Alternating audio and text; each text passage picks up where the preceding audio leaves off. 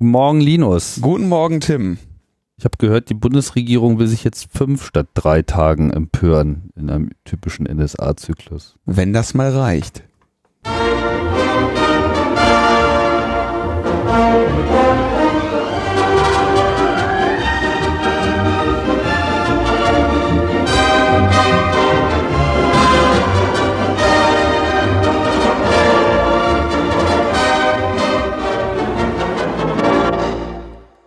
Logbuch Netzpolitik 108.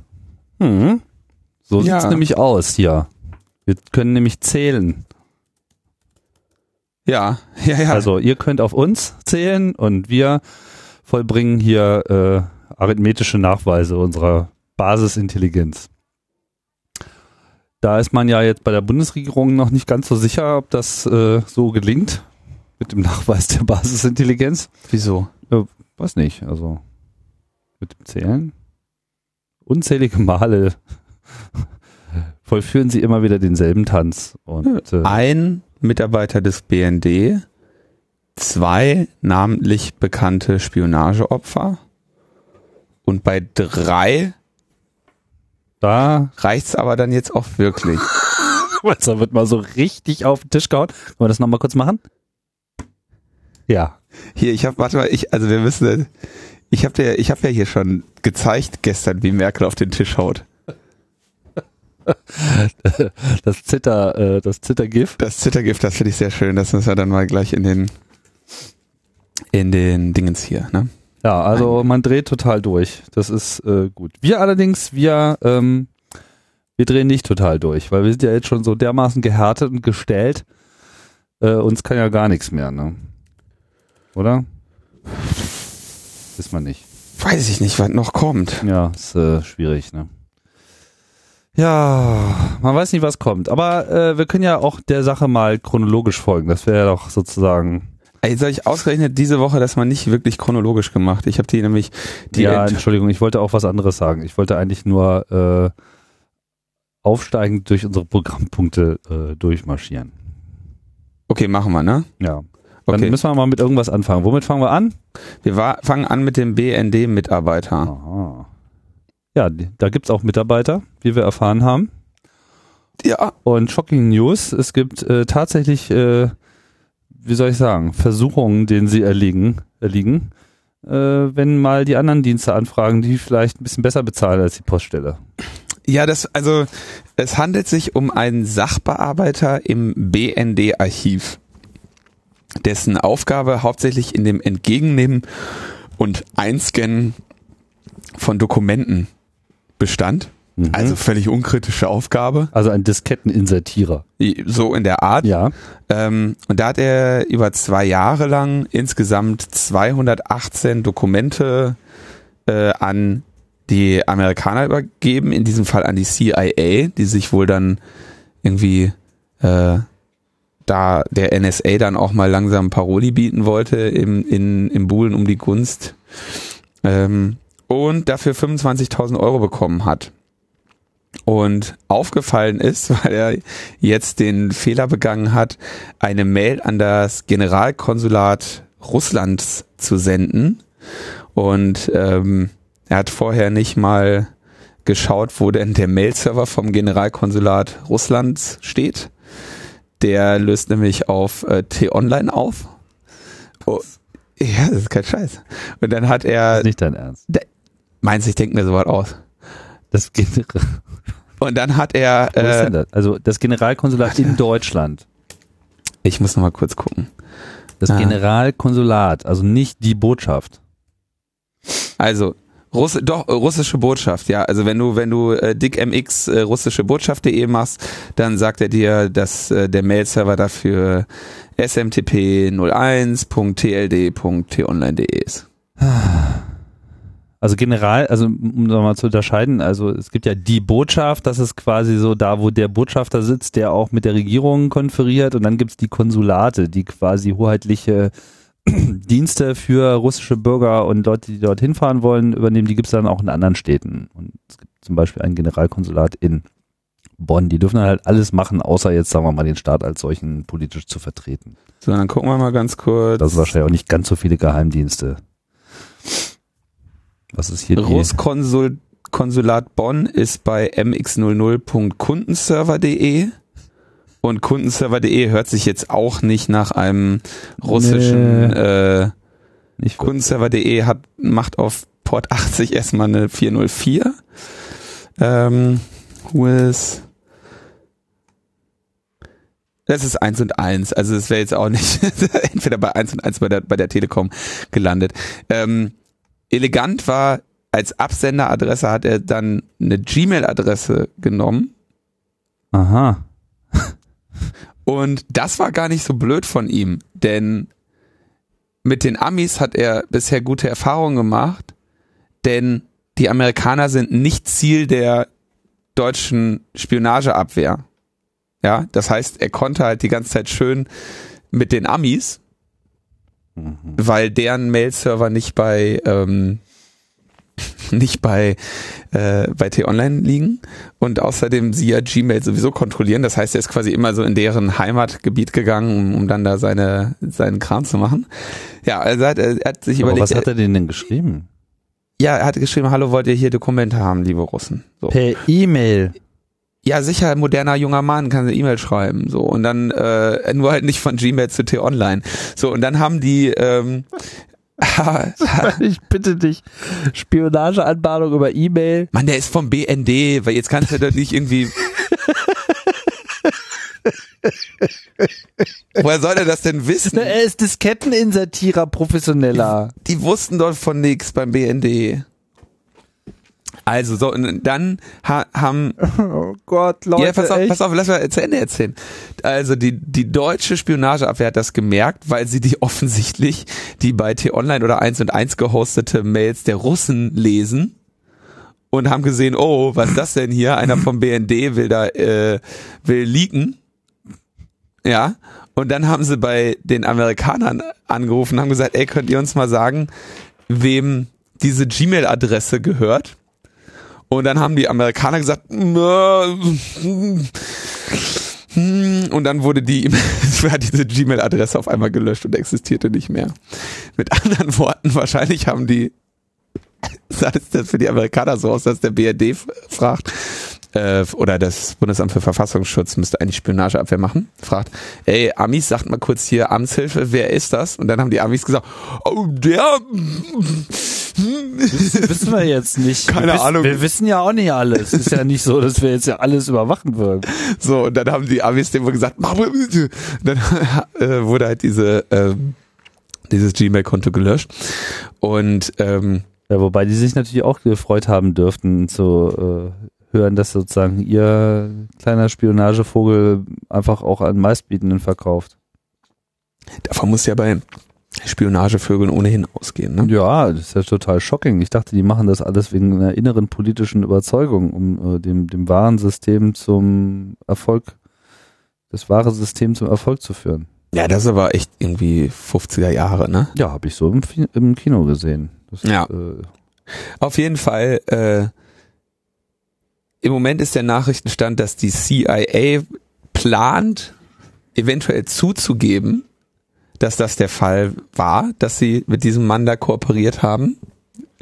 Und das, ähm, das Schöne ist, dass das jetzt schon wieder so eine, ähm, also ich meine, weißt du, wenn du ein Geheimdienst bist und es kommt jemand von einem anderen Geheimdienst und sagt, ich schick dir was rüber, dann sagst du natürlich, ja, mach mal. Ich meine, einfacher kann deine Arbeit ja nicht gemacht werden. Das ist völlig normal, dass du es als Geheimdienst natürlich machst. Ähm, aber das ist jetzt wieder sowas, was halt, wo es halt voll abgeht, ne? Der Gauck hat sich ja dann da irgendwie im ZDF-Interview am Sonntag äh, zur besten Sendezeit hingestellt und gesagt, also wenn sich jetzt herausstellen so, sollte, dass da tatsächlich was dran wäre, dann müsste man ja echt tatsächlich fast mal sagen, dass äh, es jetzt aber vielleicht auch genug sein könnte. Theoretisch so, vielleicht. Theoretisch, ne? Also wenn sich das jetzt alles bewahrheiten sollte. Ja, ja, sollte. Wenn. Ja. Also. Und ähm, ja, wenn ich, wie gesagt, wenn ich halt auch. Das muss man, glaube ich, ganz dringend mal untersuchen. Da muss man jetzt wirklich Nachforschung äh, da muss der Generalbundesanwalt mal eingeschaltet werden, der kann dann ein Jahr lang prüfen, ob es unter Umständen einen Anfangsverdacht gibt. Genau. Das Spannende ist, das Spannende ist ja, dass äh, es dann auch noch um den NSA-Untersuchungsausschuss ging. Das heißt, die, äh, der Typ hat den, den NSA-Untersuchungsausschuss angeblich, so lautet, war ja so die Gerüchtelage, was genau er da geleakt hat, ist ja noch nicht bekannt. Dass er quasi für die, für die CIA den NSA-Untersuchungsausschuss in Deutschland überwacht äh, oder ausspioniert haben soll. Und jetzt stellt sich natürlich die Frage, wenn er im BND-Archiv ist und man davon ausgeht, dass dieses BND-Archiv seine Primärquelle ist, dann ist der BND auf jeden Fall im NSA-Untersuchungsausschuss schon mal ganz gut zugegen. Dann fragt man sich, wie denn der BND offensichtlich da überwacht haben soll. Aber okay, nichts genaues weiß man nicht. Ja, aber es ist auch geil. Sowas wird dann auch wieder überhaupt nicht thematisiert. So, der eigentliche Skandal ist, oh mein Gott, äh, der, die NSA kopiert uns jetzt die gestohlenen Dokumente des, unseres Geheimdienstes, der uns hier gerade spioniert, obwohl ja die Kontrolle eigentlich andersrum laufen sollte und irgendwas ist doch hier falsch. Es ist super. Und gleichzeitig, jetzt, jetzt versuchen die natürlich, äh, also ist natürlich jetzt interessanter, interessantes Problem für die äh, für die deutschen Geheimdienste, die jetzt irgendwie sagen müssen, ja, hm, der hat zwei Jahre lang offensichtlich rege für die Amerikaner spioniert. Ja, überleg, 218 Dokumente, ne? Zwei, 115 Euro pro Das sind irgendwie Dokument. zwei pro Woche in zwei Jahren, ne? Ja, ist ja jetzt auch nicht, nicht besonders viel Geld, ehrlich gesagt. Ist ein bisschen knapp, ja. Also hätte ich hätte gedacht, die zahlen besser. Aber ähm, offensichtlich war der, also wie gesagt, nichts genaues weiß man nicht. Ähm, der BND ist jetzt sehr damit bemüht, ihn irgendwie als seine Bedeutung herunterzuspielen, als äh, eine Hilfskraft, die da eben im Archiv gearbeitet hat. Ähm, die sich mal ein Tausi pro Monat dazu verdient hat. Genau. Die Hilfskraft äh, ist übrigens eine von 200 Mitarbeitern in der Abteilung. Und das fand ich sehr schön, weil ähm, dann Presseanfragen kamen so zu der äh, zu der Infosec des BND. Also so ein großer deutscher Fernsehsender fragte dann, ob der CCC nicht mal was dazu sagen wollen der würde. CCC nicht mal ein Auditing machen könnte. Äh, nee, nee. wie, so ungefähr, also Tenor der Anfrage war, wie kann das denn sein? Ne? Ja. Dass da eine, einer einfach so Daten äh, raustragen kann. Ob da nicht der CCC mal irgendwie äh, die Infosec-Guidelines äh, zitieren möchte. Und dann habe ich nur so zurückgeschrieben, so, ähm, Edward Snowden ist mit einem USB-Stick rausmarschiert. Chelsea Manning mit einer, mit, einem, mit einer gebrannten CD. Ähm, und sollen wir uns jetzt irgendwie darüber aufregen, dass das beim BND auch möglich ist? Also man muss dazu sagen, es gibt natürlich so Systeme, das ist in den letzten Jahren in der Enterprise Security irgendwie sowas, was, was, was gerne verkauft wird. Äh, DLP, äh, Data Loss oder Data Leakage äh, Prevention Systeme, wo dann irgendwie quasi die, die ganzen Firmenrechner Teil eines äh, zentralen Botnets der Firma sind, das äh, verbietet zum Beispiel bestimmte Geräte an USB anzuschließen, unter anderem eben USB-Sticks.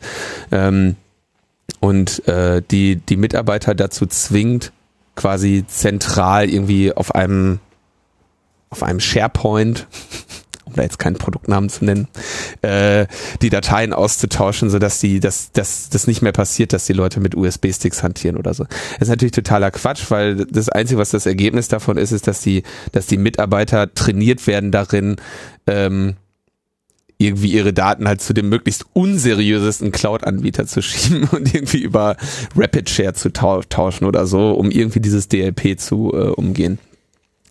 Ähm, insofern, das ist ein strukturelles Problem überall da, wo äh, irgendwie elektronische Informationsverarbeitung stattfindet. Ach, vielleicht auch noch was für Kim Schmitz. Irgendwie kann er da noch. Mega Me Mega Security. Me Mega Leak. Mega, Mega Leak, Mega Infosec. Mega Sec. ja, ich sehe schon, ich gehe gleich mal ein paar Domains shoppen. schon weg. ja, und jetzt haben wir halt dieses Problem. Und aber was, was ich ja spannend finde, ist, dass ich ähm, die ganze Zeit wieder, also jetzt regen sich dann hier die äh, Merkel und der und der Gauck auf, ne? Und das, geht das Spannende ist, dass die sich, die sind nach wie vor bei diesen alten Spionagemethoden, ne? Also Telefone abhören, Doppelagenten anwerben, da sind die so riesig so, Ne, da sind die so richtig aus, da, da sind die, da geben die dann Interviews, da klopfen die dann auf den Tisch und so, ne?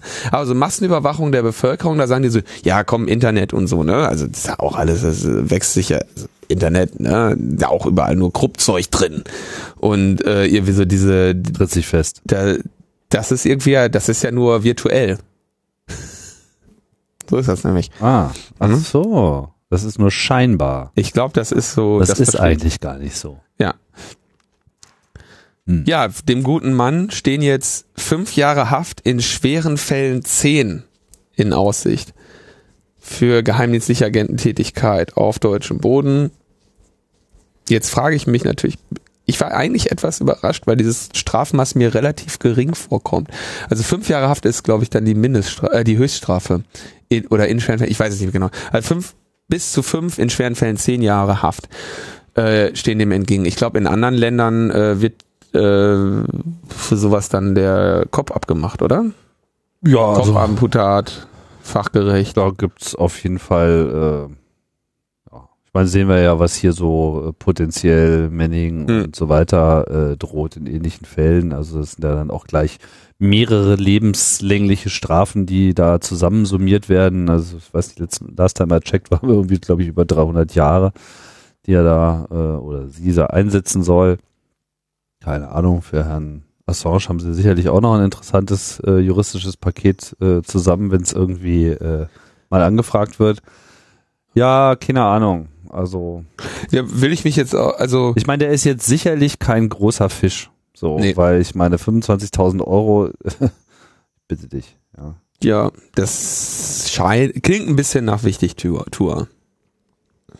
ja, aber dann irgendwie eine Mail, also Leute, echt, also dafür muss man auch fünf Jahre in Haft. Na, die, die, man würde, also man muss ja bei der, bei der engen Zusammenarbeit. Nachgewiesene Internetkompetenz. Nein, nein, bei der, bei der engen Zusammenarbeit zwischen NSA und, oder amerikanischen Geheimdiensten und BND hätte man erwarten können, dass in einem solchen Falle die Amerikaner sagen, ey, in eurem BND, in der und der Abteilung, da müsst ihr mal aufpassen. Und den müsst ihr als erstes feuern und bei den anderen 199 müsst ihr auch mal äh, Genau, ein bisschen gucken. vielleicht geht der morgen ja zu den Russen, Genau. so wie der drauf ist. So. Und ähm, das haben die Amerikaner nicht getan. Stattdessen haben sie gesagt, ja wunderbar, mach mal. Mhm. Das werden sie jetzt erklären müssen. Ja, unter Freunden, das geht ja gar nicht. Unter Freunden geht das gar nicht. Ja. Nö. Ja, äh, ich, ich finde es halt. Also äh, es wird auf jeden Fall ein schöner Eiertanz werden. Das äh, lässt sich jetzt, glaube ich, schon mal ganz gut sagen. Ja, also ich bin mal gespannt, wie sie sich aus der Nummer wieder rausreden. Es gab einen sehr schönen, ähm, sehr schönen, sehr schöne Überraschung. Der Beitrag selber war eigentlich nicht besonders schön oder nicht besonders toll formuliert, aber Sabine Leuthäuser-Schnarrenberger, unsere ehemalige Bundesjustizministerin, hat dann auf heise.de ähm, die Forderung aufgestellt, man könne das doch jetzt mal zum Anlass nehmen, um äh, diesen äh, lächerlichen ähm, Cyberdialog äh, mal langsam abzubrechen. Weil es eh keinen Sinn hat. Zum Beispiel, ne? Ja. Und wo ist denn der Link jetzt hin? Meine Güte, hat Heise aber heute viel publiziert, dass, äh, dass ich den noch nicht mal mehr finde. Äh, Cyber, den Cyberdialog abbrechen. Also.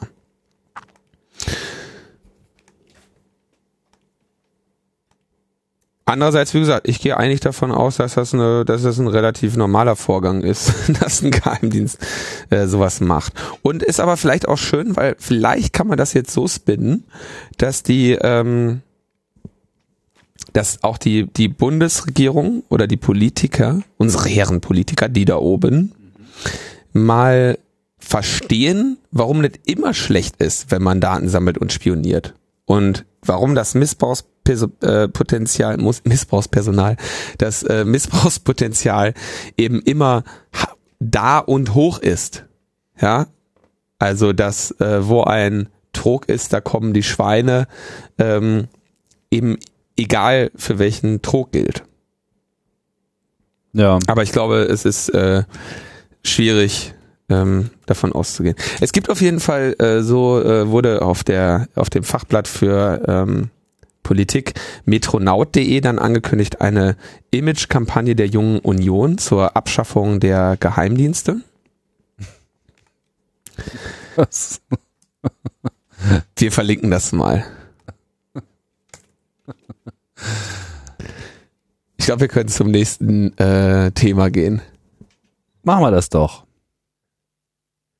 Denn das andere große, äh, das andere große NSA äh, und Überwachungsleak dieser Woche war dann das äh, das Veröffentlichen von Auszügen von etwas, was bezeichnet wurde als X-Keyscore Quelltext. Ähm, und das waren so C++ oide Suchanf Suchdefinitionen, die offensichtlich irgendwie in diesem X-Keyscore gepasst werden. Ähm, Wo kam das her? da komme ich gleich zu. Ja. Ähm, und da standen dann so schöne Anweisungen drin, wie äh, wenn äh, Suchbegriff bei Google gleich Tails oder ähm, Webseite gleich tails.boom.org, dann äh, Nutzer will Tails suchen, markieren. Tails. Tails ist ein Schwänze. Nein, Tails ist ein Live-System, the Amnesiac Incognito Live System. Das ist ein, äh, also ein so ein Live-USB-System, wo alles irgendwie in Tor bootet und also dann ein Pigeon drauf ist, was äh, OTR benutzt und alles, aller Traffic irgendwie durch Tor geschoben wird. Ja, das ist ein System, was sich also empfiehlt, um, wenn man seinem Rechner jetzt als, als normalen Nutzer nur ein Minimalvertrauen entgegenbringt und auch seine eigenen Kompetenz, diesen abzusichern, kein Vertrauen entgegenbringt, dann kann man dieses Tails einfach mal booten Mhm. und hat damit ein relativ äh, gut gehärtetes, anonymisiertes System, mit dem man dann eben Schabernack treiben kann. Okay, so ein Secure Live Boot CD. Genau, also eigentlich so das, das Tor-Live-System. Ja. Und äh, das war also, äh, das führte irgendwie dazu, dass man da getargetet wird.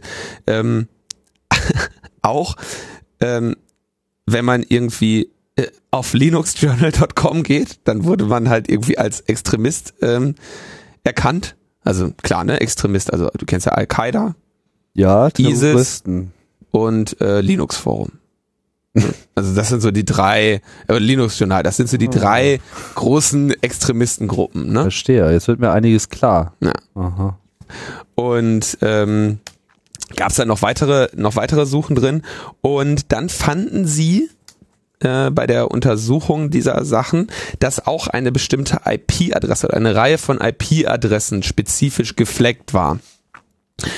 Und wir bleiben also bei dem Anonymisierungsdienst Tor, der, äh, wie wir ja alle hoffentlich wissen, grob so funktioniert, dass es ein Netzwerk gibt aus Rechnern, die alle miteinander verschlüsselt kommunizieren, wo jeder Traffic mindestens zwei Umwege nimmt. Nämlich, dass er erstmal eine, eine andere, an, in das Tor-Netzwerk reingeht. Das ist dann die Entry Node. Dann an eine Middle Node geht, die zwar die Entry Node kennt und die Exit Node, aber nicht denjenigen, der an die Entry Node geschrieben hat. Und von dieser Middle Node dann eventuell auf mehreren Umwegen, aber letztendlich an eine Exit Node kennen, geht, die, wenn es dann wieder ins richtige Internet geht, zwar weiß, wo es hingeht, nicht jedoch mehr weiß, von wem der Traffic kam. Ähm, Und dabei wird das Ganze immer schön in Zwiebelscheiben. das Ganze wird immer schön rumrotiert. kryptografisch. Genau, kryptografisch wird's also ähm, so verschlüsselt, dass die Entry Node sieht, ah, hi- es geht weiter über diese Middle Node, die Middle Node sieht, ah, es geht zu dieser End Node und die End Node sieht, ah, das ist der Traffic, den ich rausgeben muss. Aber das heißt, jede einzelne Node ähm, hat immer nur ein einzelnes Wissen und nicht das Gesamtwissen über wer der, die abfragende Person ist und wer die Zielseite ist. Ähm, das Ganze natürlich noch mit vielen äh, weiteren Komplizier Verkomplizierungen, aber grundsätzlich kann man das so vielleicht ähm, vereinfacht erklären. Äh, sehr zu empfehlen, sich einfach mal das, den Tor-Browser runterzuladen und diesen zu nutzen. Ähm, oder sich mal genauer einzulesen, wie das System funktioniert. Entscheidend ist, es scheint so eines der letzten Verfahren zu sein, die im Moment noch äh, halbwegs sinnvolle Anonymisierung der des Traffics im Internet bieten unter mehreren Einschränkungen die man sich dann da selber auferlegen muss, damit man auch anonym bleibt. Also wenn ich mich damit dann bei Facebook einlogge, habe ich mir jetzt keinen großartigen Gefallen getan, weil Facebook ja dann eh weiß, wer ich bin. Ja. So, und jetzt muss am Anfang Her des Herstellens einer Tor-Verbindung, muss ich ja quasi einmal wissen, wohin, wo ich überhaupt hin schicken kann, um ins Tor rein zu, um in diesen, in diese Torwolke reinzukommen. Und dafür gibt es eine relativ geringe Anzahl sogenannter Directory Server, beziehungsweise äh, autoritativer Directory Server. Also ein Verzeichnis der Rechner, die als Tor Entry Node fungieren, Genau. wo man halt überhaupt erstmal seinen Traffic hinschicken kann, damit er danach innerhalb des Tor-Netzwerks eben in, auf die genannte Art und Weise verwurstet und woanders wieder ausgespuckt wird. Genau. Und der Directory Server gibt dir quasi eine Liste von Eingängen, von denen du dir dann einen auswählen kannst. Und wenn mein Ziel jetzt ist, zu identifizieren, wer Tor nutzt, dann könnte ich entweder die ganze Zeit diese Directory Server fragen, welche IP-Adressen sind gerade Tor Entries, welche IP-Adressen sind gerade Tor Entries und gucken, wer verbindet sich zu diesen Tor Entries und dann irgendwie riesig komplizierte, sich ständig ändernde Abfragen haben. Oder ich könnte sagen, ach super, jeder, der einmal zu einem dieser Directory Server connected, der nutzt offensichtlich Tor, weil er fragt ja gerade, wie er da reinkommt. Ja. Und genau eine solche ähm, Abfrage oder eine solche Suchmaske gab es eben auch in diesem X-Keyscore. Und einer dieser äh, Directory-Server, der dann da gefunden wurde, äh, wurde von einem deutschen äh, Studenten betrieben. Aber ist ja interessant, ja. Also man, man versucht sozusagen gar nicht äh, den eigentlichen Traffic äh, zu analysieren oder beziehungsweise man hat es vielleicht versucht, aber ist jetzt nicht sonderlich äh, erfolgreich damit und geht dann einfach den äh, einfacheren Weg und sagt, naja, um überhaupt erstmal damit anfangen zu können, braucht man Zugang dazu. Da existiert natürlich zu dem Zeitpunkt noch keinerlei Verschleierung. Potenziell alle Leute, die halt ähm, auf der Party nach äh, Haschisch fragen, werden wahrscheinlich später auch welches konsumieren und sind schon mal verdächtig. So. Ja, ich würde mich jetzt dagegen wehren, äh, das mit Haschisch äh, gleichzusetzen, aber klar, es ist, das ist der, der beste Angriff, den du dagegen tu, den du, oder die beste Möglichkeit, die du hast, um das zu überwachen. Ist eigentlich also sehr, sehr logisch, das auf diesem Wege zu tun, zu gucken, wer nutzt Tor. Jede andere Möglichkeit, Tornutzung zu detektieren, ähm, ist intensiver. Also du könntest natürlich auch gucken, okay, äh, spricht er die ganze Zeit irgendwie verschlüsselt auf, auf verrückten Ports durch die Gegend. Das ist natürlich auch ein Hinweis, aber das, das festzustellen ist eben sehr viel teurer, als einmal nur kurz zu gucken, ah, hat er sich dahin verbunden, alles klar, der nutzt jetzt Tor. Ja? Das heißt, es ist einfach die äh, vermutlich ressourcenschonendste Möglichkeit, Tornutzer schnell zu erkennen. Und das Fragt haben sie da getan.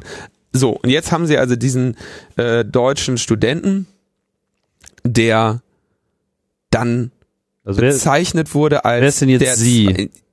eigentlich in dem Zusammenhang? Ja, will ich ja gerade, lass mich doch mal meinen Satz hier. ja Entschuldigung. So, also die, die NDR-Leute, ähm, die diese Daten dann, glaube ich, als allererstes veröffentlicht haben, haben in diese X-Key-Score geschaut, haben gesehen, oh, da ist eine IP-Adresse, haben gesehen, oh, das ist eine deutsche IP-Adresse und haben festgestellt, wem diese IP-Adresse gehört.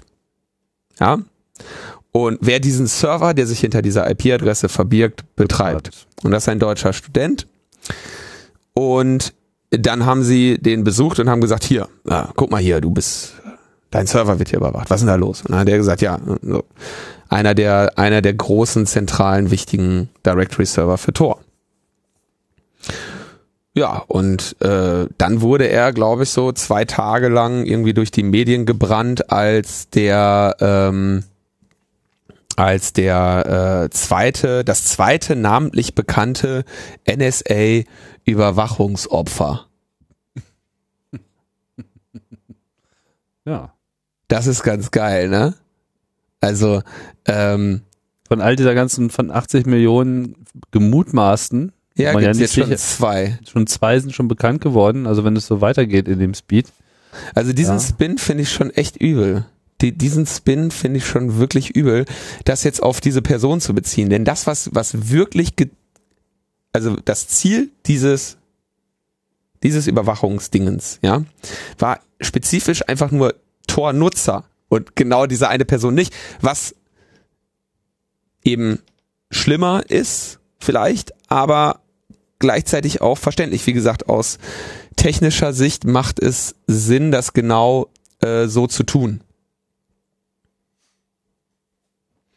Ähm, andererseits haben sie aber dann wohl auch weitere, äh, weitere, weiteres Interesse an seiner Person gehabt, natürlich als ein, ähm, als ein Betreiber dieser zentralen Infrastruktur, haben sie ihn unter Umständen, so wie es hier scheint, eben auch noch weiter äh, zum, zu ihrem Ziel gemacht.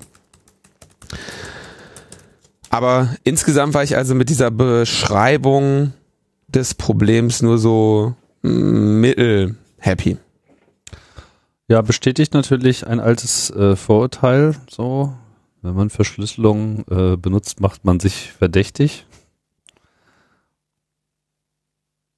Das trifft hier an der Stelle äh, Ja, genau. leider voll zu, ne? weil es halt nicht genug Leute machen.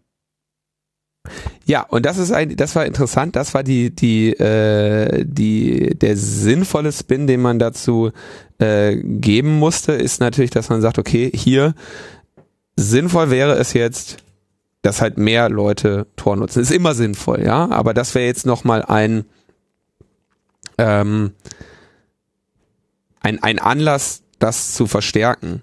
Ähm, gleichzeitig hat dann der gute äh, Rob Graham, äh, der äh, also ein Sicherheitsforscher aus den USA, dann noch ein bisschen äh, interessante Sachen äh, dazu geschrieben, wie man diesen Code, den er da so gesehen hat, der allerdings auch schon ein paar Jahre ähm, älter ist, ähm,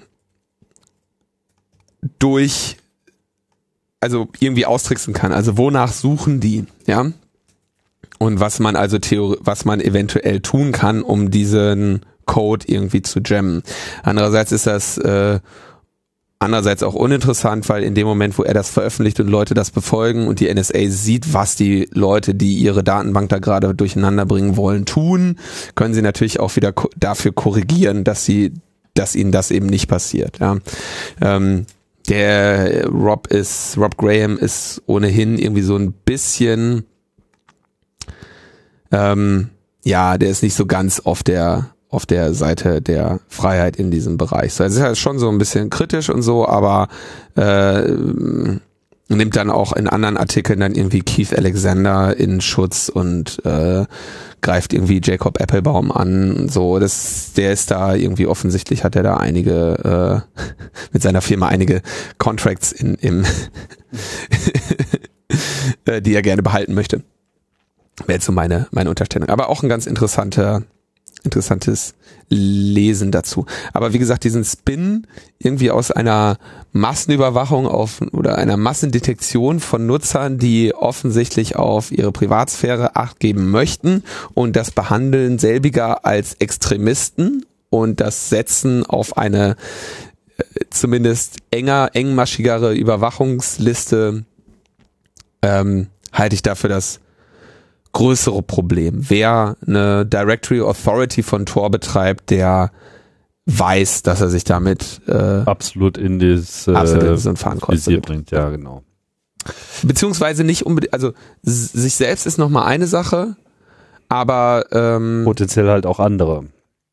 potenziell auch andere. Das heißt, da betreibt man Infrastruktur, wo man schon genau wissen sollte, was man tut. Ja. Und dieses die Vertrauen, eine Directory Authority betreiben zu können, kriegt auch Ja. so jemand sein. ich stelle mir natürlich die Frage, warum ist denn sozusagen dieses Verzeichnis selber nicht auch nochmal verteilt und äh, dementsprechend Ist dezentral Ist es. verfügbar? Ist es, aber das ist eine Authority. Viele, ähm, also du kannst die Informationen an vielen Stellen bekommen, aber nur wenige Instanzen können diese signieren. Mhm. Das heißt, also nur wenige können dafür bürgen, dass sie stimmt.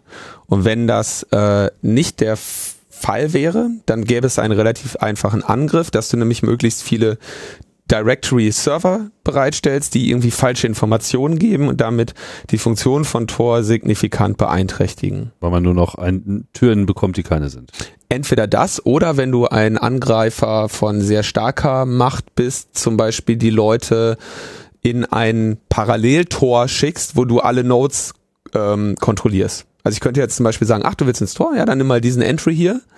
Und da habe ich einen manipulierten Entry, der, der dir irgendwie andere Keys gibt und dich irgendwie dreimal in meinem eigenen Datenzentrum äh, hin und her schickt, dann kommst du am anderen Ende raus und ich kann es dann äh, kontrollieren. Dann hättest du könntest du die Leute in das Angriffsszenario führen, was vor ein paar Monaten so ein paar US-Forscher äh, dargestellt hatten, wo sie gesagt haben, wenn ich alle drei Nodes oder die gesamte Torwolke kontrolliere, also Eingang, Mitte und Ausgang, dann kann ich durch äh, Traffic-Analysen auch feststellen, wer wer war.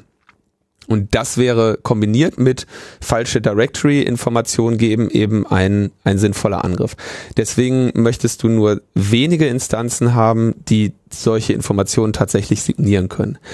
Ursprünglich war das so, dass der Signing Key direkt auf der Authority war und die auch spontan halt ihre Updates oder ihre Diffs und kleineren Teile signieren konnte.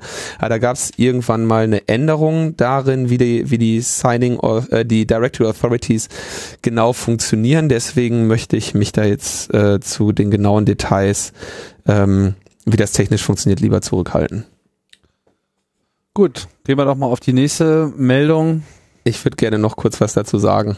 Denn es gibt eine interessante Frage, die du ganz zu Anfang gestellt hast. Und die lautete, wo kommt dieser Kram her? Dieser X-Keyscore. Denn es gibt eine große Debatte, denn ähm, oder es gibt aufgrund von zwei, den zwei Leaks in den letzten sieben Tagen eine große Debatte. Und darin hat sich der äh, geehrte Bruce Schneier zu Wort gemeldet und hat gesagt, er glaubt nicht, dass dieser X-Keyscore Quelltext-Leak aus den Snowden-Dokumenten kommt.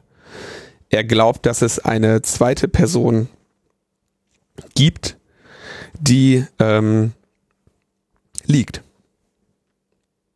Ein Snowden 2. Ein Snowden 2. Ein Post-Snowden. Ja. Ein Post-Snowden, der jetzt auch postet. Ja. Interessant. Also Bruce Schneier sagt, der äh, TAO, also Tailored Access Operations Katalog, der, wo es was größtenteils das war, was Jacob Applebaum beim ähm, Was ich C3 30 vorgestellt C3 hat. vorgestellt hat, wo es also um die gesamten, die ganzen kleinen Hardware-Spielereien geht, die die, die die NSA offensichtlich auch bastelt. Diese ganzen Q-Gadgets sozusagen. So Genau, Bei diese- James Bond. die ganzen James Bond Sachen und vor allem das Schockierende da- daran ja nicht, dass sie es bauen, was, was irgendwie klar ist, sondern dass sie auch eben diese Versandinfrastruktur von äh, Online-Händlern infiltrieren oder die gesamten, die gesamten Paketpostwege infiltrieren, um ihre äh, Geräte dann auch dahin zu bringen, wo sie die haben wollen. Ne? Ähm, er sagt, dass er nicht davon ausgeht, dass das aus den Snowden-Dokumenten kam und dass er nicht davon ausgeht, dass diese X-Keyscore-Sachen von den Snowden-Dokumenten kamen. Und Bruce Schneier hat als eine der ersten Personen Einsicht in zumindest einen Teil der Snowden-Dokumente bekommen. Und das ähm, finde ich dann doch eine ganz interessante Hypothese, die ich an der Stelle dann noch kurz mit äh, einbringen wollte.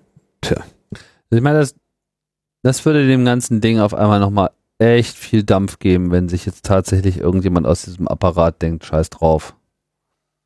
Wir drehen das Rad jetzt nochmal einen Notch weiter und äh, hier gibt's einfach nochmal eine Quelle, die vielleicht auch ein bisschen anders arbeitet. So, die irgendwie aus dem Apparat heraus, on demand, Per Gmail und so. genau über T-Online, äh, die Daten per Mail in die Öffentlichkeit äh, schickt. Ja, und sich unter Umständen auch gerade konkret viel Gedanken um Tor macht. Kann ja durchaus sein. Würde ja auch äh, ganz gut jetzt passen zu der eigentlichen geleakten Information an der Stelle. Ne?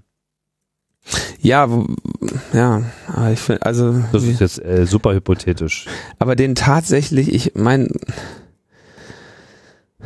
dass Tor-Traffic zu erkennen ist, äh, war doch klar. Und das wahrscheinlich auch, wer auch immer guckt, zumindest darauf guckt, ist auch klar. Also, ja. Du meinst, du stellst dir die Frage, warum das geleakt wurde? Nee, ich, ähm, es ist, ich bin eigentlich bei allen Nachrichten diese Woche skeptisch. Nee, überrascht, dass die so, so einschlagen, weil das alles Sachen waren, von denen ich implizit ohnehin ausgegangen bin. Deswegen hätte ich nicht erwartet, dass die medial nochmal eine so große Aufmerksamkeit bekommen. Und es wurde halt sehr groß äh, abgefackelt, dieses NSA zielt auf Tor-Nutzer ab. Ich meine, das, das kannst du aber nicht immer, immer wiederkehrende äh, netzpolitische Aktivistenleid, dass irgendwie Dinge, die man für total spektakulär hält, keinen interessieren und Sachen, die irgendwie als völlig nebensächlich angesehen werden, auf einmal alle so in eine schockstarre Wallung und äh, Schnappatmung bringen. Ja, ja, wahrscheinlich. So. Aber wir muss ja auch vorsichtig sein, dass wir nicht an diesen Punkt kommen. Äh, da gab es ja in den Kommentaren, das fand ich übrigens auch interessante Kommentare, die sagten, dass meine Unaufgeregtheit über die Facebook-Studie letzte Woche eben nicht zuträglich wäre, weil ich äh, gefälligst Öl in das Feuer des öffentlichen gießen Zorns zu gießen habe, statt äh, den Menschen aus der Sicht des Informierten äh, zu sagen, so reget euch nicht auf. Äh, das war schon immer so. Weil wir ja hier ein aktivistischer Podcast sind und ein aktivistischer Podcast hat einfach gefälligst Feuer zu entzünden. Naja, ich meine, man kann das schon, man kann das schon, äh, also es, dieses Told You So ist halt schon auch zu kritisieren als, als Perspektive. Ne? Ich meine, wenn du, wenn du dich zehn Jahre lang hinstellst und sagst, Facebook ist Mist, bleib da weg, bleib da weg, bleib da weg, und dann kommt endlich was, wo den Leuten gezeigt wird, warum sie da die ganze Zeit hätten wegbleiben sollen, dann zu sagen, ja, hab ich doch gesagt, ähm, führt halt im Zweifelsfall nicht dazu, dass die Welt eine bessere wird. Ja. Fand ich, ein, fand ich schon durchaus ein, ein, ein Argument. So, ja, weiter äh, geht's aber mit NSA. Da ist ja eine Menge zu holen. Und ähm, ja, hier gab es eine, eine Meldung der Washington Post und äh, ja, die hatten eine, eine Datenbank von 160.000 abgegriffenen E-Mails und Chat-Mitschriften, die irgendwie aus dem NSA-Überwachung stammt, mhm. ähm, in denen irgendwie insgesamt mehr als 10.000 Zielpersonen sich befanden. Ist das jetzt auch wieder explizit Non-Snowden-Stuff? Das ist auch hier wieder die interessante Frage, denn es wurde ja von der NSA immer wieder behauptet, ähm, Snowden konnte nicht auf diese Daten zugreifen. Da redet irgendwie einer von Dingen, von denen er keine Ahnung hat. Der hat die ganze Zeit nur PowerPoints rausgetragen und weiß ja gar nicht, wie es wirklich ablief, weil man ihn ja auch interessante Parallele, diesen Vorwurf machen wollte, dass der Snowden da einfach rausmarschieren kann.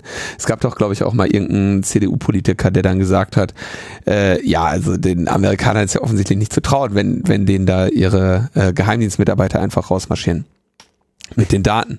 Ähm, ich weiß nicht mehr genau, wer das war. Ähm, und da ist jetzt endlich nach ah, über einem Jahr Snowden-Enthüllungen jetzt tatsächlich mal sind jetzt wirklich zum ersten Mal wirkliche Überwachungsdaten, ähm, die geleakt wurden und die von der von der Presse untersucht wurden. Und was äh, stellen wir fest? Äh, sind alles überhaupt gar keine Terroristen, sondern irgendwie 90 Prozent der Leute, die dort äh, mitgelesen werden, sind einfach irgendwelche Leute. Genau. Normale Amis und auch Nicht-Amis ja, was ist da alles so Schönes drin? medizinische Formulare, die innerhalb einer Familie versendet wurden, Lebensläufe, Mitschriften von Schulkindern, alles, ja, irgendwie Daten zu Personen in Online-Chats, in dem sich Zielpersonen aufgehalten haben. Was sich dahinter verbirgt, ist natürlich, wenn du irgendwie rumlauerst äh, im Anonymous Chat oder so, dann äh, Mitschriften von Schulkindern. Vielleicht wollen die auch einfach nur so ein neues Hausaufgabenportal starten. Ich glaube, die, äh, das mit diesen Schulkindern, das haben sie halt mit dazu geschrieben, um irgendwie, weil das so ungefähr das harmlose ist. Ja. ne? ja, ja. Ähm, Dabei wissen wir, Schulkinder, ja. Schulkinder. Also, ne? Und jetzt gibt's also auch hier jetzt aus meiner Sicht nicht viel Überraschendes, aber ähm, man sieht eben, ich meine, dass 90 Prozent der NSA-Opfer keine Zielpersonen sind. Ich würde sogar schätzen, dass es 99 Prozent sind, Ja.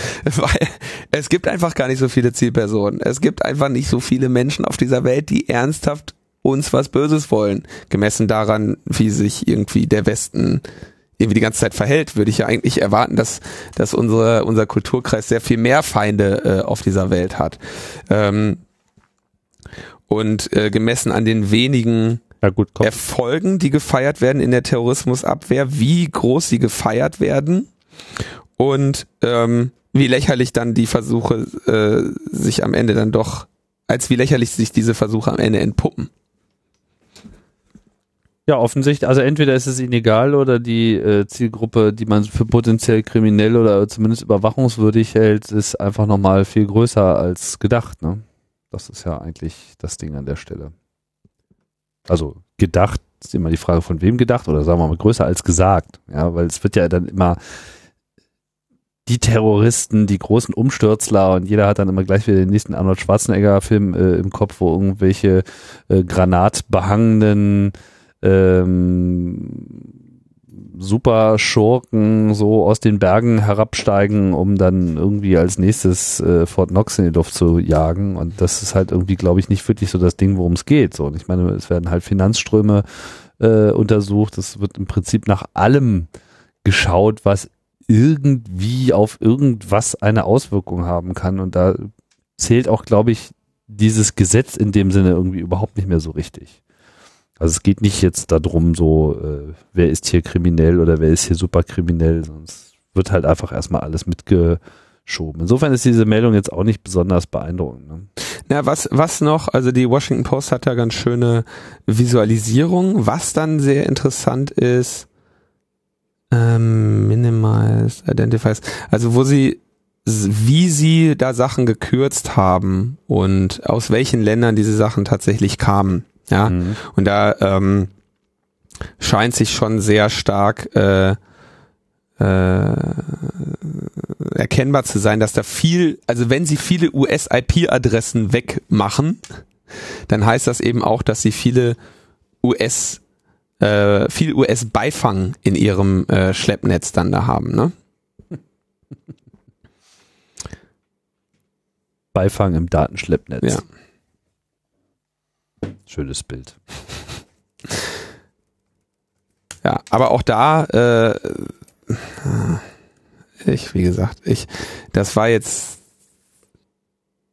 ich, das war jetzt auch zu erwarten. Ich meine, das ist der gesamte, das war der gesamte, das ist das gesamte Problem daran. Niemand beschwert sich wirklich, wenn äh, Straftäter äh, oder Terroristen irgendwie überwacht werden. Ne?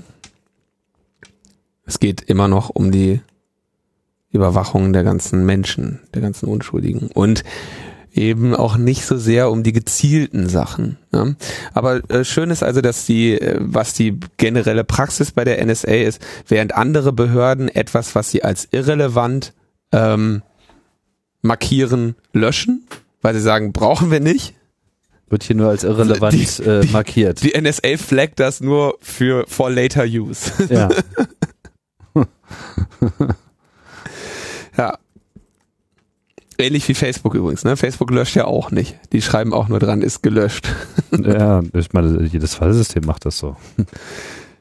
Ja, wobei Es ist einfach der typische Nerd Way of doing things. So, man löscht nicht, man äh, markiert als gelöscht. Ja. So ist das. Jo, Und dann haben wir noch eine schöne, ähm, ein schönes Nachspiel zum Recht auf Vergessen. das sogenannte. Ja, also Google markiert auch nur als gelöscht. Ne? Das äh, sieht man jetzt auch sehr schön.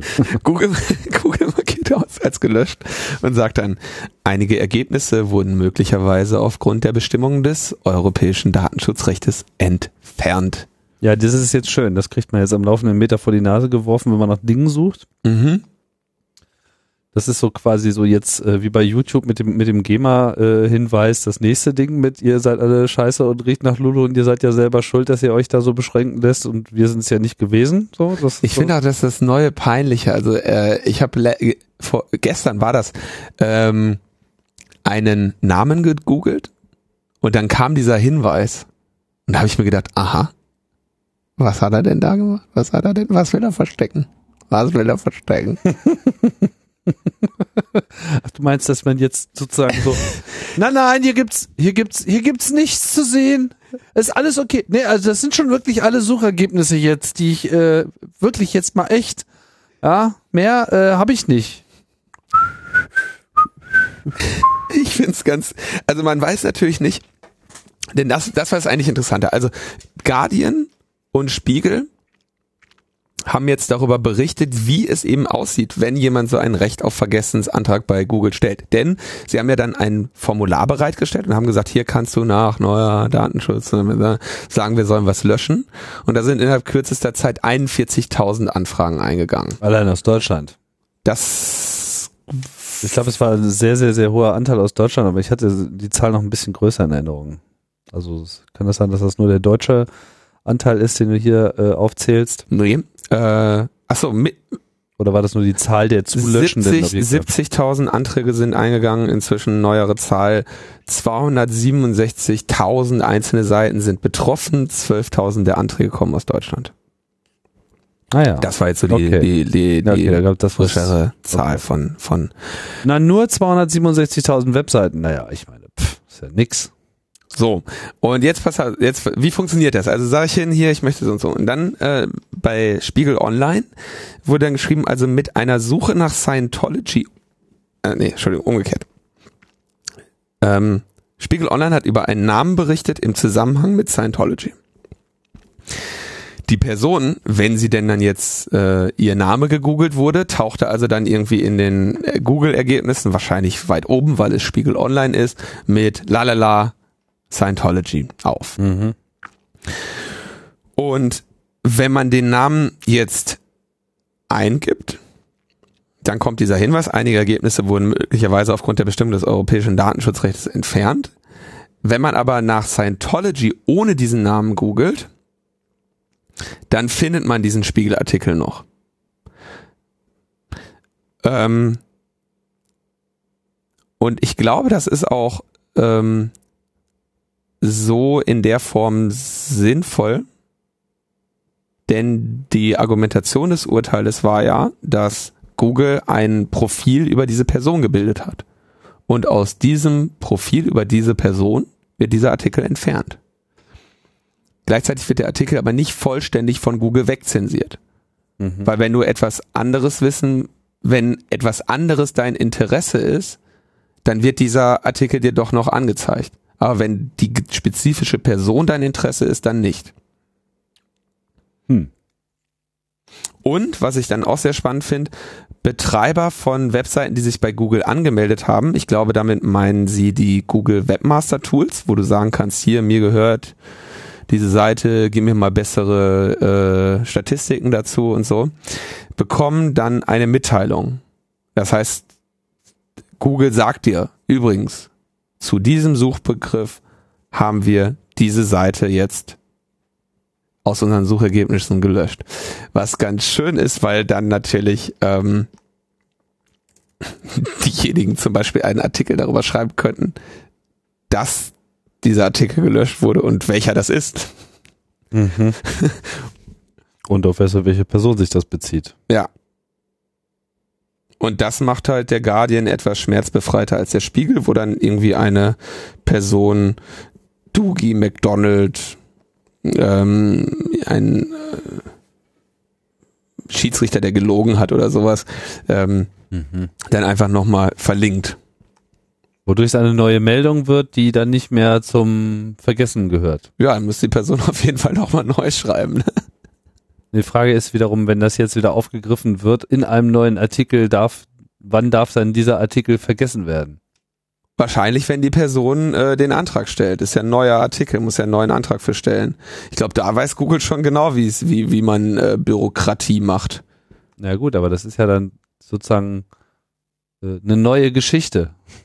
Genau. Da geht es ja nicht nur um die alte Geschichte, da geht es ja auch um die neue Geschichte. Und was ist dann wiederum jetzt der das, das, das Recht, dass man das machen darf? Weil in dem Moment, wo man halt, ja, es ist, es bleibt es bleibt wirklich eine sehr schwierige Sache. Wo kommt eigentlich dieses Recht auf Vergessen äh, Terminologie jetzt auf einmal her? Die war ja, glaube ich, nicht Bestandteil der des Urteils der EUGH, des EUGH, oder? Mm, das ich kann mich da nicht so dran erinnern, dass das da in dem Kontext so explizit gesagt wurde.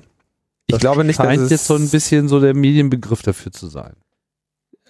Ja, ich bin mir nicht ganz sicher, ob das Recht auf Vergessenwerden da zentrale in der zentrale in der Argumentation dieses Urteils war. Das kann aber gut sein, dass es das war. Ähm, denn, wie du dich sicherlich erinnerst, habe ich die Sendung zu dem Thema gar nicht gemacht, sondern da hat der André erzählt. Ja, und André hat ja da auch eine interessante Position eingenommen, weil er eben da jetzt nicht äh, mit der großen Aktivistenkeule draufgehauen hat. Ja, also äh, er sieht das Problem und er hat es ja auch, sagen wir mal, sehr zwiespältig reflektiert und ähm, das Urteil auch, wer das nicht gehört hat, soll da auch nochmal reinhören, hat das Urteil, äh, sagen wir mal, auf mehreren Ebenen bewertet, unter anderem eben, äh, dass es ja überhaupt das erste Mal ist, dass zumindest auf der Ebene auch klar anerkannt wurde, dass eben für Google überhaupt erstmal europäische Gesetzgebung gilt, dass also quasi der Ort der Dienstleistung hier auch mal relevant ist und nicht der, wo irgendwie die Server stehen ähm, was sicherlich zu begrüßen ist. Ähm, ja. Und der andere Aspekt eben anzuerkennen, dass dort Profile über Nutzer erstellt werden. Richtig. Das, was schon richtig ist. Also ich bin da auch nach wie vor ähm, zwiespältig diesem Urteil äh, gegenüber und was wir da jetzt ähm, sehen, ist eben das, was zu erwarten war, ne? Dass die Menschen eben genau das wegmachen, wo sie, wovon sie erkennen, dass es ihnen schadet. Jetzt weiß ich aber zum Beispiel diesen Hintergrund dieses äh, Scientology Vogels kenne ich nicht. Vielleicht ist der da ja auch jetzt inzwischen ausgetreten.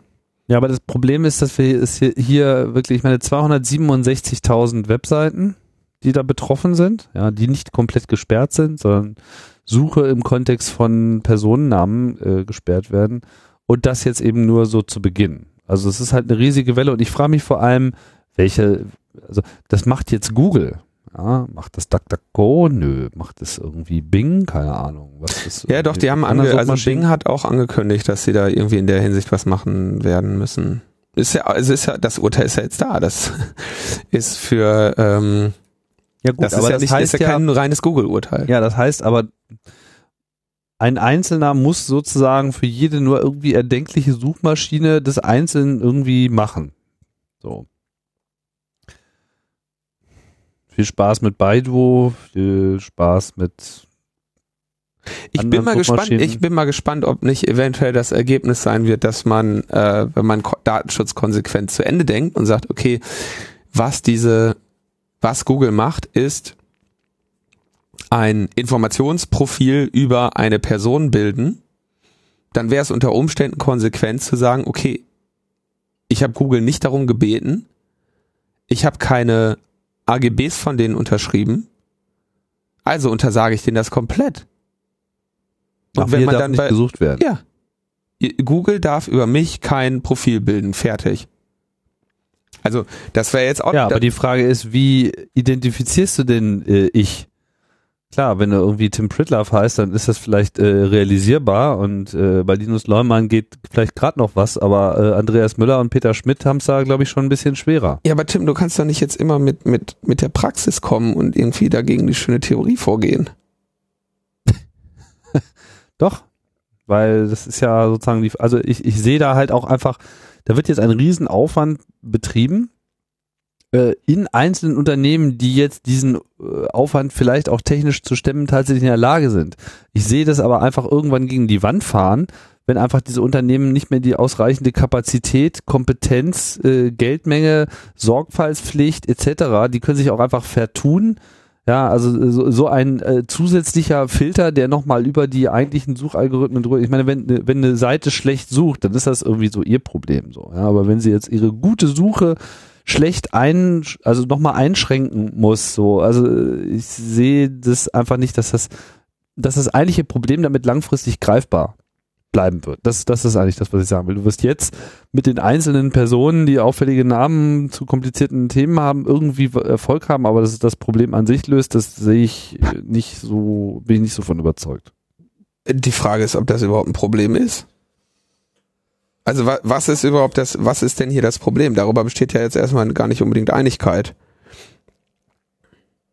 Also für die einzelnen Personen meinst du jetzt? Oder das, für, das, das Problem nach diesem Urteil ist, dass äh, Google eben, und das ja, da gibt's ja technisch auch gute Argumentationen für eben nicht eine ähm, technisch gesehen nicht eine Suchmaschine ist, sondern ein Index der nach deren Kriterien irgendwie sortiert ist. Und vielleicht gar nicht das widerspiegelt, was die Zielperson eigentlich ausmacht. Ähm, beispielsweise ähm, könnte es ja sein, dass eine zu mir tatsächlich relevante Information eben nicht nach den Kriterien, die Google an legt für Relevanz nach oben gespült wird. In Wirklichkeit aber sehr viel wichtiger ist. Das heißt, es ist ein arbiträrer Algorithmus, den Google da zur Anwendung bringt. Und gegen den werden, sollen Menschen ermächtigt werden, sich zur Wehr zu setzen, weil überhaupt erstmal anerkannt wird, dass sie, dass Google nicht sucht, sondern Profile bildet. Und das ist ja schon mal wie gesagt, ich habe da gar keine eigene Position wirklich zu, aber das, äh, ich versuche da der Argumentation zu folgen. Das geht mir genauso. Ja, und wenn die Argumentation die ist, dass Google über mich ein Profil bildet und ich deswegen die Möglichkeit habe, Google zu sagen, das nimmst du aus meinem Profil raus, wenngleich ich der Nachrichtenseite nicht verbieten kann, den Bericht zu löschen, weil er eben stimmt. Ja.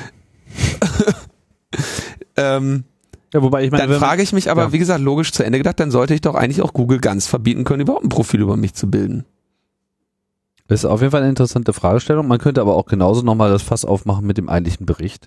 Wenn jetzt so quasi äh, die Zeitung berichtet über äh, diese Sache, ja, und es wird allgemein von einem Gericht festgestellt, dass das jetzt nicht mehr so wichtig ist in Bezug auf meine Person, ja, könnte man ja auch genauso gut sagen, na dann muss halt dieser Artikel äh, die Person nicht mehr erwähnen. Dann muss der Name anonymisiert oder gekürzt oder abgekürzt werden mhm. äh, oder rausgenommen werden oder der ganze Artikel muss äh, verschwinden, weil er sich eben auf eine Person bezieht, also weil einfach der Artikel selber in seiner Berichterstattung genau das eigentliche Problem repräsentiert. Das ist ja, also der Artikel ist ja das, worüber, woran sich die Leute äh, stören. Ja, aber da wenn, leuchtet wenn, den Menschen aber ein, dass das dann, dass diese Löcher wären bei 1984, wo der Winston dann die die Geschichte reinwirft, die ungeschrieben, die die um die Geschichte, die er umgeschrieben hat, ne? Also bei, bei 1984, der Winston ist ja eigentlich damit beschäftigt, die Vergangenheit umzuschreiben, damit sie zur Gegenwart passt. Mhm. Und ähm, das eine Tradition von wir archivieren das, was in Tageszeitungen stand, für die Historiker kommender Generationen und so. Ähm, die haben wir ja. Also über Recht auf Vergessen argumentiert sowohl Daten, argumentieren sowohl Datenschützer als auch dieses Urteil nicht gegenüber, nicht in Bezug auf die Person, sondern in Bezug auf die Datenkrake Google, die hier der Gegner ist. Ja. Keiner kommt auf die Idee, ähm, den Zeitungen zu sagen, äh, schreibt, löscht diesen Artikel, vernichtet die gedruckten Exemplare eurer Zeitung, die ihr verteilt habt, äh, reißt die Seite, schneidet den Artikel aus dem, aus dem Zeitungsarchiv aus und macht ihn nicht mehr verfügbar. Ja. Ja, da, die Argumentation ist, ist über diese Profilbildung. Und das ist echt, also ich meine, das ist wirklich, äh, ja, ich finde es tatsächlich sehr interessant. Und mir fällt da auch keine Antwort zu ein. Aber es war klar, dass das die Folge sein würde, dass Menschen jetzt ihre äh, Google-Ergebnisse prinzipiell zu Recht ähm, zensieren. Spannend. Das ist so ein bisschen wieder wie mit diesem Google Street View, ja. Also so, es wird halt einfach so eine Pixelwand äh, davor geschoben.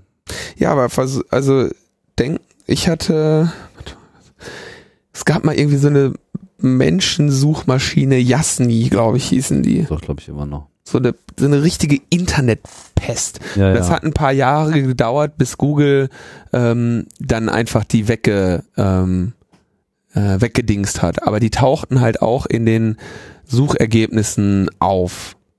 Ja. Und irgendwann hat Google dann dafür gesorgt, dass dieser haben den dann den PageRank runtergezogen und die aus ihren, die nach unten ausgefadet, ja. Ja.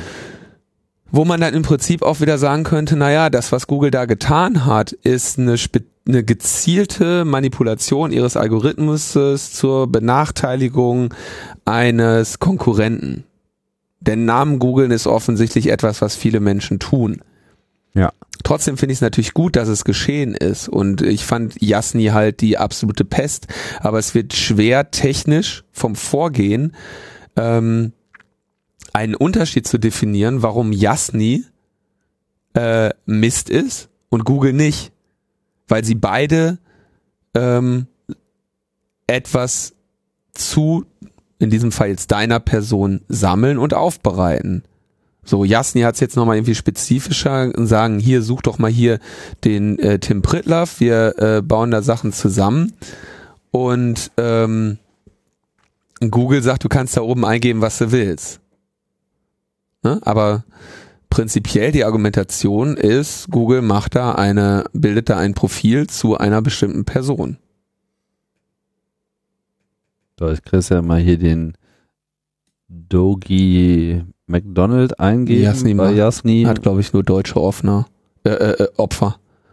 Sicher? Weiß ich nicht. Hier steht hier Jasni Worldwide. Ja, aber das, das ist auch eine Pest. Ich bin ah, froh, dass ich die irgendwie losgeworden bin. So, aber jetzt stell dir mal vor, ich weiß gar nicht mehr, wie ich das gemacht habe. Ich glaube, ich bin mir nicht ganz sicher. Ich glaube, dass ich da irgendwie ähm, den, die in der Robots.txt ausgeschlossen habe oder sowas. Ist schon wieder ein paar Jahre her. Aber sag, stell dir mal vor, du bist jetzt eine Person, die jetzt nicht die Möglichkeit hat, durch bestimmte PageRanks einfach mal die zehn ersten Suchergebnisse halbwegs zu kontrollieren. Sondern du bist halt ein ganz normaler Mensch wie viele andere.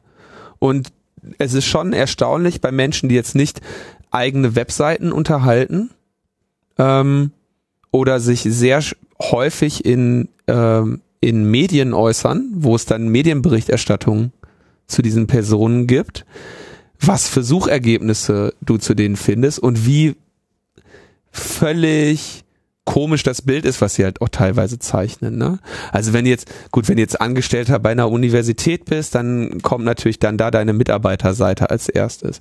Aber ähm, ich habe jetzt vor ein paar Tagen auch echt mal nochmal Bekannte gegoogelt und da kommen ganz verquere äh, Dinge dann da oder irgendwelche uralten Bilder oder dass sie irgendwann mal vor fünf Jahren beim Tennisturnier den sechsten Platz hatten und so. Das ist halt ziemlich peinlich, was, was Google dann da abliefert. So, wir beide, wenn wir da drauf gucken, da, äh, da haben wir halt gut kacken.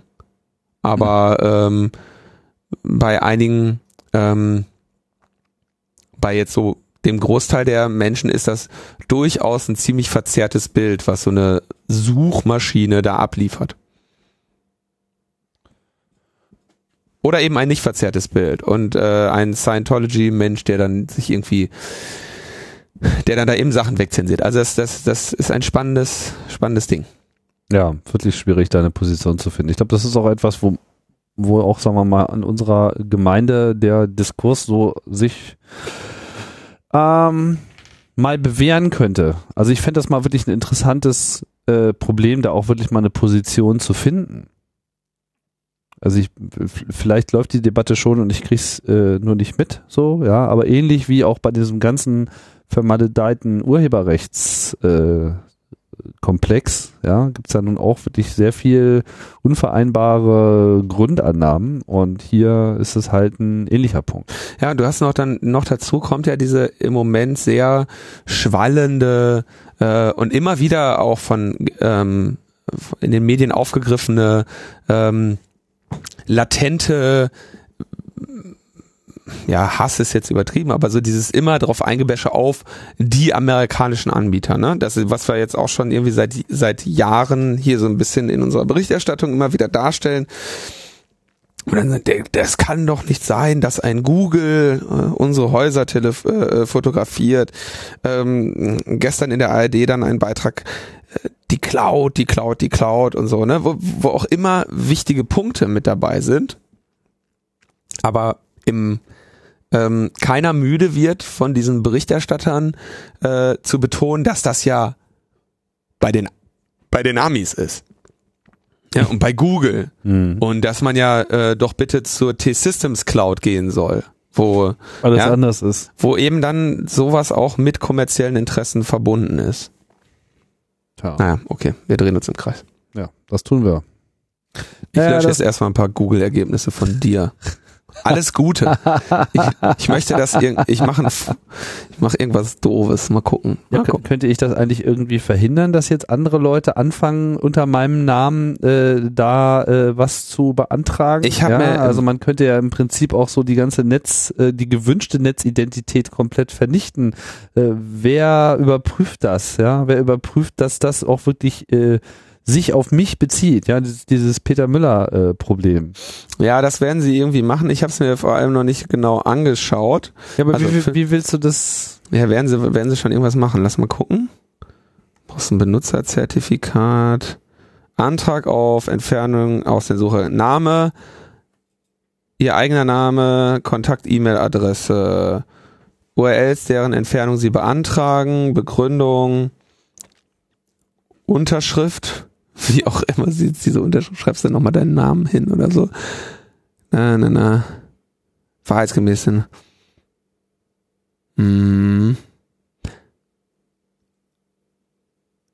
Das Ganze dann bitte per Fax. Also da scheint jetzt erstmal keine sinnvolle Signatur drin zu sein.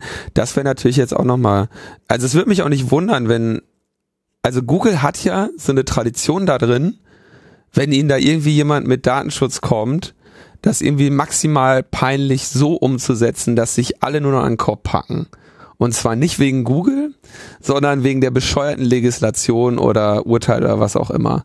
Siehe Street View Debatte, ne, wo sie sagen, Ihr wollt eure Häuser verpixeln, ja gut, dann knallen wir da halt so die maximal hässlichen äh, Gauschen Weichzeichner drüber, irgendwie so schräg dran getackert und sagen unseren studentischen Hilfskräften nochmal extra, sie sollen das möglichst so machen, dass das aus 100 Metern scheiße aussieht, dein Haus, und jeder sich denkt, wat ein Depp.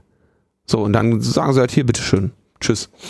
Und ähm, ich könnte mir halt auch vorstellen, dass sie jetzt das gezielt sich so, so unsicher und so ungeprüft wie möglich machen, dass halt irgendwie aller mögliche Mist aus allen möglichen Suchergebnissen gelöscht wird, bis irgendwann die Leute sagen, jetzt reicht's uns aber. Ich weiß es aber nicht, das ist jetzt Spekulation. Ja. Berichte aus dem Land der Spekulation. Aus dem Land der Spekulation ähm, habe ich hier noch drei Namen zu nennen, ah. denen ich sehr äh, zu Dank verpflichtet bin. Das ist der Bernd Karcher, der Markus Müller und der Alex Gerhard.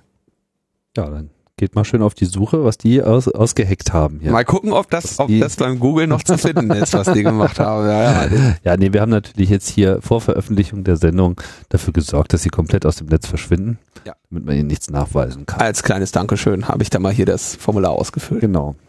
Und wir so, wir werden äh, noch ein paar Sendungen machen, bevor es irgendwann zu einer unweigerlichen Sommerpause kommen wird. Und äh, ich glaube schon in der nächsten machen wir dann auch mal wieder was mit Gast und werden mal ein bisschen, noch ein bisschen mehr auf die Meta-Ebene hier äh, einsteigen. Mit Sommerpause meinst du vor allem, dass jetzt, also Parlament geht ja schon in die äh, Sommerpause, ne? Ja, nicht nur das Parlament. Also ich meine, erstens wird so ein bisschen der, der Nachrichtenvorrat ausdünnen. Also es wird sicherlich irgendwas immer irgendwie zu debattieren sein, aber äh, unser Eins will ja dann vielleicht auch nochmal die eine oder andere Reise antreten. Das wird sich dann alles zeigen und ergeben. Ansonsten bedanken wir uns hier erstmal für äh, Neigung, Unterstützung, Zuhörbereitschaft äh, etc. Flatters. Äh, Flatters, genau. Und ähm, bis bald. Bis bald. Ciao, Tschüss. ciao.